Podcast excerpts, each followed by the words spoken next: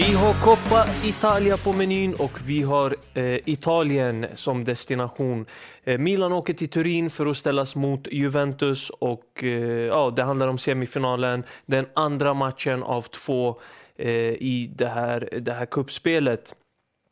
Just Milan och Juventus har haft en del bekymmer i Italien med coronaviruset. Eh, som vi alla vet är det ett stort problem som härjar, inte bara i fotbollsvärlden men i hela ja, samhället. Liksom. Så det, det, har kommit att påverka fotbollen och den här matchen kan komma att spelas inför stängda dörrar. Det senaste är att eh, matchen spelas inför publik men att det är bara inför vissa regioner.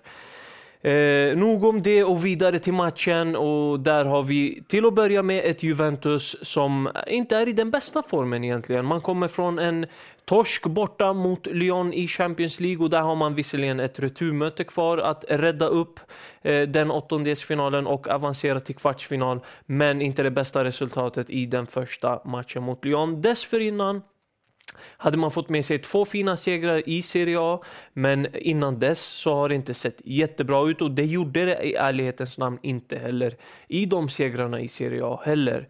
Sen den där förlusten borta mot Napoli på San Paolo så har det sett lite sämre ut. Man eh, åkte därefter, efter den eh, matchen, Eh, så åkte man och tillbaka hem och slog Fiorentina på hemmaplan. Sen torskade man mot Verona och kryssade mot Milan och, och så vidare. Så det har varit lite hackigt i eh, Juventus som sagt.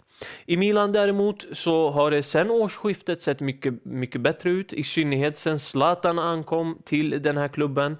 Eh, svensken har verkligen eh, fått det här Milan att prestera egentligen. Och mm, visst kan man säga att det inte har med honom att göra, men jag väljer att tro på att Zlatans närvaro har lyft det här Milan till nya höjder. På det senaste har det kanske inte sett lika bra ut som hans första tid i klubben.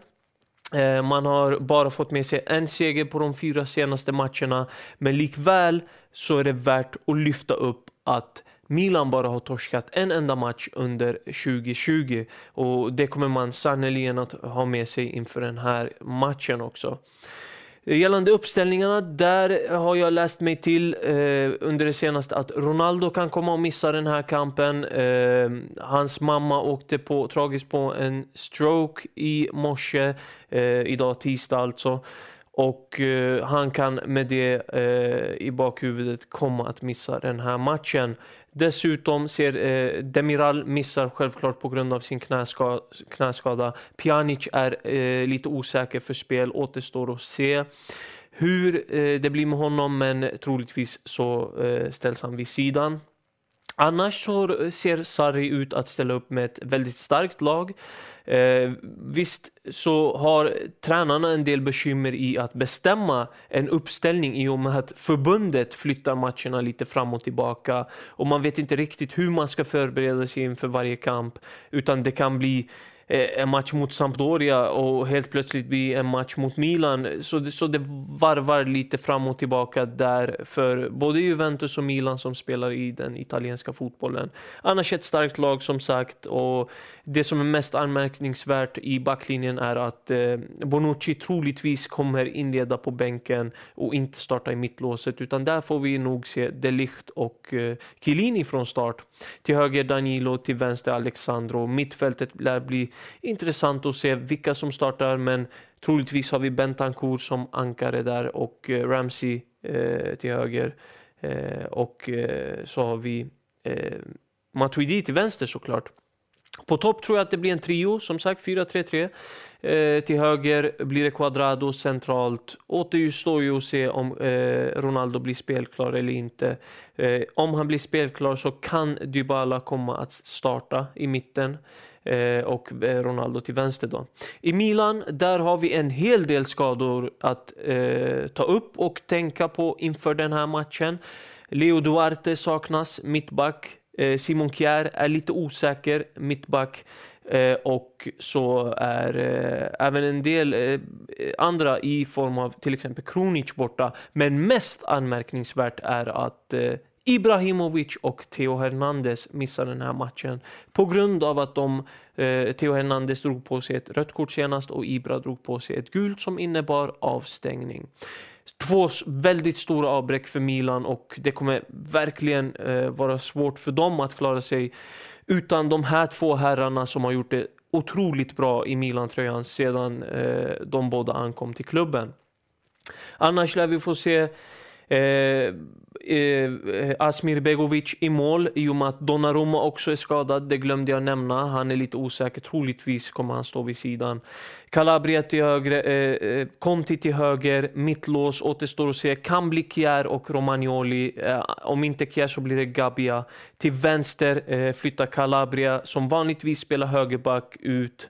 Och på mittfältet lär vi få se eh, Antingen så blir det eh, Rebic till höger eller så blir det Chalanoglu. Kan bli lite varierat där, men i mitten blir det i alla fall Benazer och Kessi.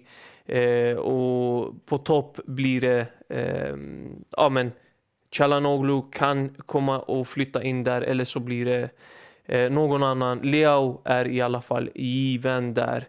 Mest troligt är i alla fall att Castillejo till höger på mittfältet, Rebic till vänster på mittfältet och Chalanoglu precis bakom Leao. Kan bli lite hur som helst, beror på hur Paul, eh, Pioli väljer att tänka utan Ibra här. Annars så blir det här en matchbild som uh, Juventus har ett stort övertag där, ingen snack om saken.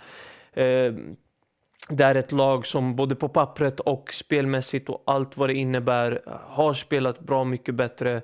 Och historiskt sett så har Milan haft svårt mot Juventus, har inte vunnit sedan 2016 och det, var i Supercupen efter förlängning.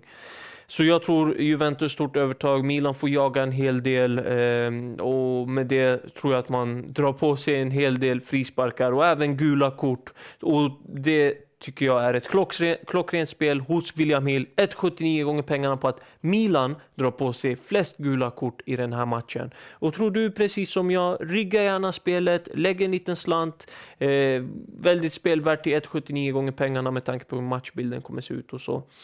Skriv gärna ner vad du tycker om min analys och vad du tror om matchbilden själv och eh, ja, vad du tror att matchen slutar helt enkelt. Det är alltid uppskattat att få läsa. Annars får jag säga, eh, ha det gott så länge så ses vi nästa gång.